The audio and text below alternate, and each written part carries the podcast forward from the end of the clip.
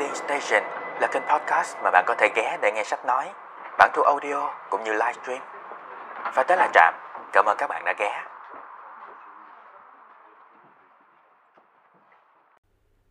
Chào các bạn đã ghé Trạm. Hôm nay chúng ta tiếp tục với câu chuyện Tôi là Beto. Đây là một câu chuyện dễ thương, kể về à, cuộc sống của chú chó Beto cùng những người bạn. Laika và đặc biệt là Bino cùng khám phá những góc nhìn rất là thú vị và thân thuộc của cuộc sống con người qua góc nhìn của một chú chó. Hôm nay là số thứ 8. Rất giống những đứa trẻ, ba chị Ni cũng có một con heo đất của riêng mình. Ông đặt chú heo có cái bụng tròn quay lên tủ sách. Kế bên bàn làm việc. Thỉnh thoảng được vào chơi tha thẩn ở trong phòng.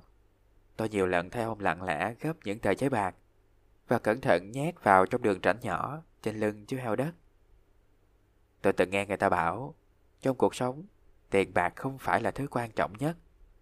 Nhưng điều đó không có nghĩa là bạn cho phép mình nhìn tiền bạc với thái độ rẻ rúng. Có những người tỏ vẻ coi khinh tiền bạc, như là coi khinh những gì thuộc về vật chất. Họ làm ra vẻ đồng tiền là thứ gì đó bẩn thỉu. Bởi vì thật sự đó là những đồng tiền họ kiếm được bằng những cách bẩn thỉu. Nếu bạn phải làm việc cật lực mới kiếm được tiền, ác bạn sẽ có một thái độ đúng đắn với những đồng tiền mà bạn kiếm được. Những người lao động chân chính và lương thiện bao giờ cũng quý trọng tiền bạc. Giống như những người làm vườn, cần mẫn luôn yêu quý hoa trái được sinh ra dưới bàn tay chai sạn của mình. Bọn tôi không xài tiền, nhưng bọn tôi biết được giá trị của đồng tiền. Biết rằng đồng tiền tử tế chính là thành quả và là thước đo của lao động. Trên đại thể, những đồng tiền đó bao giờ cũng có mồ hôi và mùi của mồ hôi. Bà chị Ni bỏ tiền vào chú heo đất với vẻ nghiêm trang. Như thế nào? Thì khi lấy ra, ông cũng khoác một vẻ mặt nghiêm trang như vậy. Ông không đập chú heo xuống sàn như bọn trẻ con vẫn làm thế, để sung sướng nghe thứ âm thanh loãng xoảng vang lên. sung sướng nhìn ngắm vô số tờ tiền, được xếp gọn gàng, vuông vức, bất thần nhảy ra và đậm chen chút cho những mảnh sành vỡ như một phép màu. Ông dùng một con dao nhọn, loay hoay khoét một lỗ thủng dưới bụng của chú heo đất rồi cầm cụi moi ra những tờ giấy bạc. Ông lôi từng tờ một, đều đặn và tự tốn. Cứ như thế cho tới tờ cuối cùng. Nói xong, ông cất một mảnh nhựa cứng. À, ông cắt một mảnh nhựa cứng, lấp vào cái lỗ thủng và dùng băng keo dán lại. Trông ông làm điều đó với vẻ thận trọng, như y tá băng bó vết thương cho một người bệnh. Tôi chợt hiểu, Tại sao ông không đập vỡ chú heo đất như cái cách người ta vẫn làm?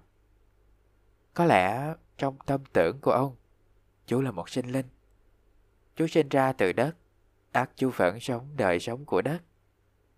Ông chọn cách có thể lấy được tiền mà không phải vĩnh viễn, vĩnh biệt một sinh vật. Cái đó người ta gọi là lòng chẳng nở. Mọi người hồi xưa có bỏ tiền vào heo đất không? Và cái cách mọi người lấy tiền khỏi con heo như thế nào?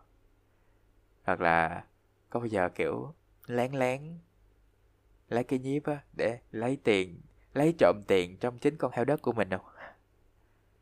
Mọi người có thể chia sẻ về hộp thư cho trạm nhé địa chỉ hộp thư trạm có để ở trong website blog của trạm com ấy. Bà chị ni có những đứa cháu, họ gọi ông bằng chú và sống ở một nơi rất xa. Ông nói với mẹ chị Ni bằng giọng phấn khởi. Tết này tụi nó sẽ đến thăm nhà mình á. Nhưng những đứa cháu họ nghèo, tôi đáng thế. Khi thấy ông lúi húi nhét tiền vào từng bao lì xì, rồi đem cất ở trong ngăn tủ. Hẳn đó là số tiền mà ông đã lôi ra từ bụng chú heo. Rồi họ đến, những đứa cháu, tất cả là sáu người Họ đều ăn mặc đẹp và rẻ tiền. Họ là những người nhà quê. Tôi nhận ra điều đó từ thứ mùi xa xăm tỏa ra từ cơ thể họ. trong đó trộn lẫn mùi của đất ải, mùi lá mục, mùi phân bò khô và mùi củi tươi được đốt cháy, cả mùi tóc khét nắng và mùi nước mưa. Như những người nhà quê chân chính, họ không biết cách khép kín bản thân. Họ nói rất to, bằng thứ giọng cực kỳ khó nghe. Và dù cẩn thận đến mấy, thỉnh thoảng họ lại bôi bẩn sàn nhà. Nếu mà tôi nhớ không nhầm thì à, quê của chú Nguyễn Nhật Ánh là ở Quảng Nam. Và giọng gốc Quảng Nam thì cũng là hơi khó nghe thật đấy mọi người. Mặc dù tôi nghe thì tôi thấy khá là dễ thương. Bọn họ có cách thể hiện tình cảm khá lạ lùng. Họ ôm lấy ba chị Ni, mẹ chị Ni và chị Ni. Ôm như thế và khóc ồ ồ. Có cảm giác họ vừa nhặt được món gì đó thân thiết mà họ trót đánh mất. Khi buông tay ra, họ bắt đầu cười. Vừa cười vừa lấy ống tay áo chùi nước mắt. Nhìn họ cười cười khóc khóc. Tôi không biết lúc nào thì họ vui, lúc nào thì họ buồn. Còn nhà hiện triết Pino cọ mõm lên má tôi thì thầm.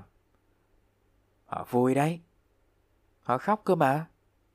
Pino nhìn tôi bằng ánh mắt như thể tôi là một con chó vàng đá.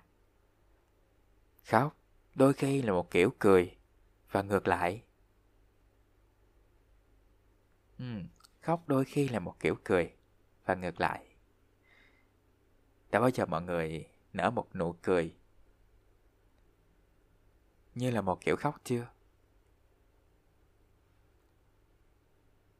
Hãy chia sẻ câu chuyện của mọi người cho Trạm biết nhé vào hộp thư Trạm để ở trang cá nhân hoặc blog của Trạm.com Lại một xíu quảng cáo Sorry về cái sự quảng cáo chê chẽn này Nhưng mà mọi người hãy tích cực gửi thư về hộp thư confession của mình để mình có cơ hội à, cùng trò chuyện với mọi người nhé.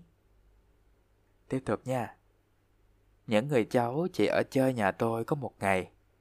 Sau đó họ còn đi thăm nhiều người khác và nhiều nơi khác. Nhưng đó là một ngày thật đặc biệt. Không ai chịu để cho cái miệng và tay chân ở yên. Đi lên đi xuống, nấu nướng và ăn uống.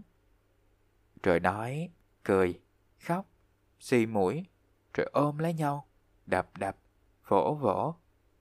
Rồi lại nói, cười, khóc và xì mũi. Buổi tối, khi những người cháu đứng dậy cáo từ, ba chị Ni chuối vào tay mỗi người một bao lì xì, ông nhét sẵn trong túi áo. Chú ơi, chú cho cháu nhiều quá. Đứa cháu nhỏ nhất mở bao, nhìn vào la lớn. Bà chị Ni kính đáo liếc mẹ chị Ni qua khóe mắt, giọng khỏa lắm. Chỉ là quà đầu năm cho các cháu thôi, có đáng là bao nhiêu đâu. 500 ngàn trong này chú ơi, vậy là nhiều lắm. Tôi thấy bà chị Ni thoát lộ vẻ ngẩn ngơ. Trong mặt ông như thể trái đất đột ngột ngừng quay mất một giây. Lần này ông xoay hẳn người về phía mẹ chị Ni, nhưng bà không còn ở đó. Có thể ông không mô tả được chính xác cảm xúc của mình trong lúc đó, nhưng chắc ông đã kịp đoán ra ai là người đã bí mật nhét thêm những tờ giấy bạc vào trong phong bì của ông. Bạn cũng thế thôi. Có những chuyện bạn đinh ninh chỉ có một mình bạn biết. Nhưng thật sự thì bạn không phải là người duy nhất nắm giữ chìa khóa bí mật của cuộc sống. Những ngày lễ Tết đã chấm dứt, nhưng mùa hè còn lâu lắm mới bắt đầu. Trời không chịu ấm lên, và nửa khuya gió vẫn miệt mài luồn qua các khe cửa. Những ngày này nhiệt độ xuống thấp một cách bất thường, và chúng tôi không còn những giấc ngủ bình yên như tuần lễ trước đó. Trong nhiều đêm liền, rút vào trong áo ấm và rút vào nhau. Tôi và Pino vẫn cảm nhận được những ngón tay lạnh lẽo của sơn giá trườn vào nhà và không ngừng mơn mang da thịt hai đứa từ nửa đêm cho đến lúc mặt trời nhô lên khỏi đầu tường của căn hộ đối diện. Bây giờ sáng nào tôi và Pino cũng bò dậy ngắm nhau, thích thú và sợ hãi khi thấy bạn mình tự nhiên thở ra một làn khói trắng. Trong thời gian đó, chị Ni bắt hai đứa tôi khoác áo cả ban ngày. Ban đêm, tôi và Pino không ngủ trên tấm thảm dày. À, sorry, tôi và Pino được ngủ trên tấm thảm dày. Bên trên còn đắp thêm một tấm chăn dạ. Chồng chúng tôi như được ủ trong một đống cho xám xịt. Một hôm, cả nhà nghe tiếng hò khúc khắc của Pino vẳng ra từ dưới lớp chăn. Đêm hôm trước, tôi đã nghe nó thở khò khè, khó nhọc, như thể đang có một cái ống bơm bị nghẹt ở trong cổ. Pino lập tức được bế ra giữa nhà. Ba chị Ni, mẹ chị Ni và chị Ni quỳ lom lom thành một vòng tròn quanh Pino. Cẩn thận dùng mắt mân mê khắp người nó. Chốc chốc lại áp sát tai vào mớ lông trắng, nghe ngóng. Pino ngước nhìn mọi người bằng ánh mắt như muốn nói, không có chuyện nghiêm trọng. Nhưng rồi, nó hấp tấp cúi đầu xuống, lưng cong lên, và trong tư thế cực kỳ kỳ cục đó, nó thở dốc từng cơn. Mặc dù đứng thuốc ở đằng xa, tôi vẫn nghe chuỗi âm thanh ro ro, chạy đi chạy lại trong cổ của Pino. Tưởng như nó đang đánh nhau với một con quái vật vô hình đang nấp trong người. Và ý nghĩ đó khiến tôi cụp đuôi xuống một lúc. Chị Pino vuốt, chị Ni vuốt ve Pino. Pino nhà ta bị cảm rồi ba ơi. Mẹ chị Ni lo lắng. Không khéo nó bị viêm phổi rồi. Ông bác sĩ thú y xuất hiện vào buổi trưa. Ông không khoác áo choàng như những ông bác sĩ tôi từng nhìn thấy. Ông đeo túi sách ở trên vai. Tay ông kè kè một chiếc hộp đựng dụng cụ và thuốc men. Trông ông như những người chào hàng thường gõ cửa nhà tôi. Tôi hấp tấp trong kẹt cửa, tò mò ngó ra. Thấy chị Ni ẩm pino trên tay. Còn ông bác sĩ đeo ống nghe vô và bắt đầu khám bằng cách áp đầu kia của ống nghe vô người nó. Ông bác sĩ loay hoay mất một hồi vì thằng Pino không chịu nằm yên. Đến khi ông chích mũi kim tiêm vô mông nó thì Pino quay phát lại, rít lên và nhe nanh ra, khiến chị Ni phải ôm kỳ đầu nó vào lòng. Tay kia bỗng không ngừng vuốt ve bộ lông mềm mại của nó. Ngoan nào, Pino. Pino chừng ngay phản ứng, từ từ quay đầu lại, ngoan ngoãn mọp người xuống. Tôi không rõ nó nghe lời chị Ni hay vì nó chợt nhận ra rằng thà chịu nỗi đau nhỏ để khỏi phải nhận lãnh một nỗi đau lớn hơn. Mới đúng là cách ứng xử thông minh. Mình đọc lại cái đoạn này nha, vì nó khá là hay. Tôi không rõ, nó nghe lời chị Ni, hay vì nó chợt nhận ra rằng thà chịu nỗi đau nhỏ, để khỏi phải nhận lãnh một nỗi đau lớn hơn, mới đúng là cách ứng xử thông minh. Cái câu này nó giống như cái câu ờ, đôi lúc chúng ta buộc phải làm thứ mình không thích để được làm thứ mình thích. Giống nhau không ta?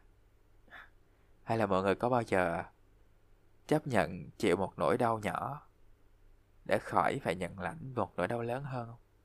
Có bao giờ không? Ông bác sĩ còn trở lại nhiều lần nữa. Những lần sau, Pino không nhúc nhích gì khi mũi kim tiêm lầm lũi đi qua da nó. Pino nằm im trong tay chị Ni.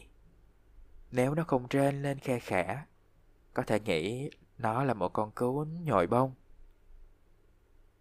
Chú cú này nhát quá. Tôi cứ tưởng tôi đang chữa bệnh cho một con thỏ. Ông bác sĩ rút kim tiêm ra khỏi mông của Pino. Khôi hài nhận xét. Không phải thế, ông ta chả biết gì. Từ bên kia cánh cửa, Pino hậm hực nói với tôi khi ông bác sĩ đã ra về. Nó nói như thể nó mới là bác sĩ, còn ông bác sĩ kia chỉ là một kẻ giả vờ. Cánh cửa ngăn ghép từ những mảnh gỗ nhỏ, mỏng, được chận lên. Cũng từ ý kiến của ông bác sĩ. Ông bảo, ngay từ hôm đầu tiên, phải tách hai chú cuốn này ra nha, nếu không mấy đứa này sẽ lây bệnh cho đứa kia. Chiều hôm đó, ba chị đi lôi ra từ kho trong nhà kho những thanh gỗ xỉn màu và đầy bụi bặm. Hì hục đóng đóng gõ gõ trước ánh mắt hiếu kỳ của hai đứa tôi. Nửa tiếng đồng hồ sau, một cái gì đó giống như một thứ cửa rào mọc lên ngăn thành ngăn đôi hành lang thông giữa nhà trước và nhà sau. Dĩ nhiên Pino một bên và tôi một bên. Tôi lại gần, hửi hửi cánh cửa một lát, rồi ịnh mõm vào khe hở nhỏ xíu giữa hai thanh gỗ. Buồn bã nói.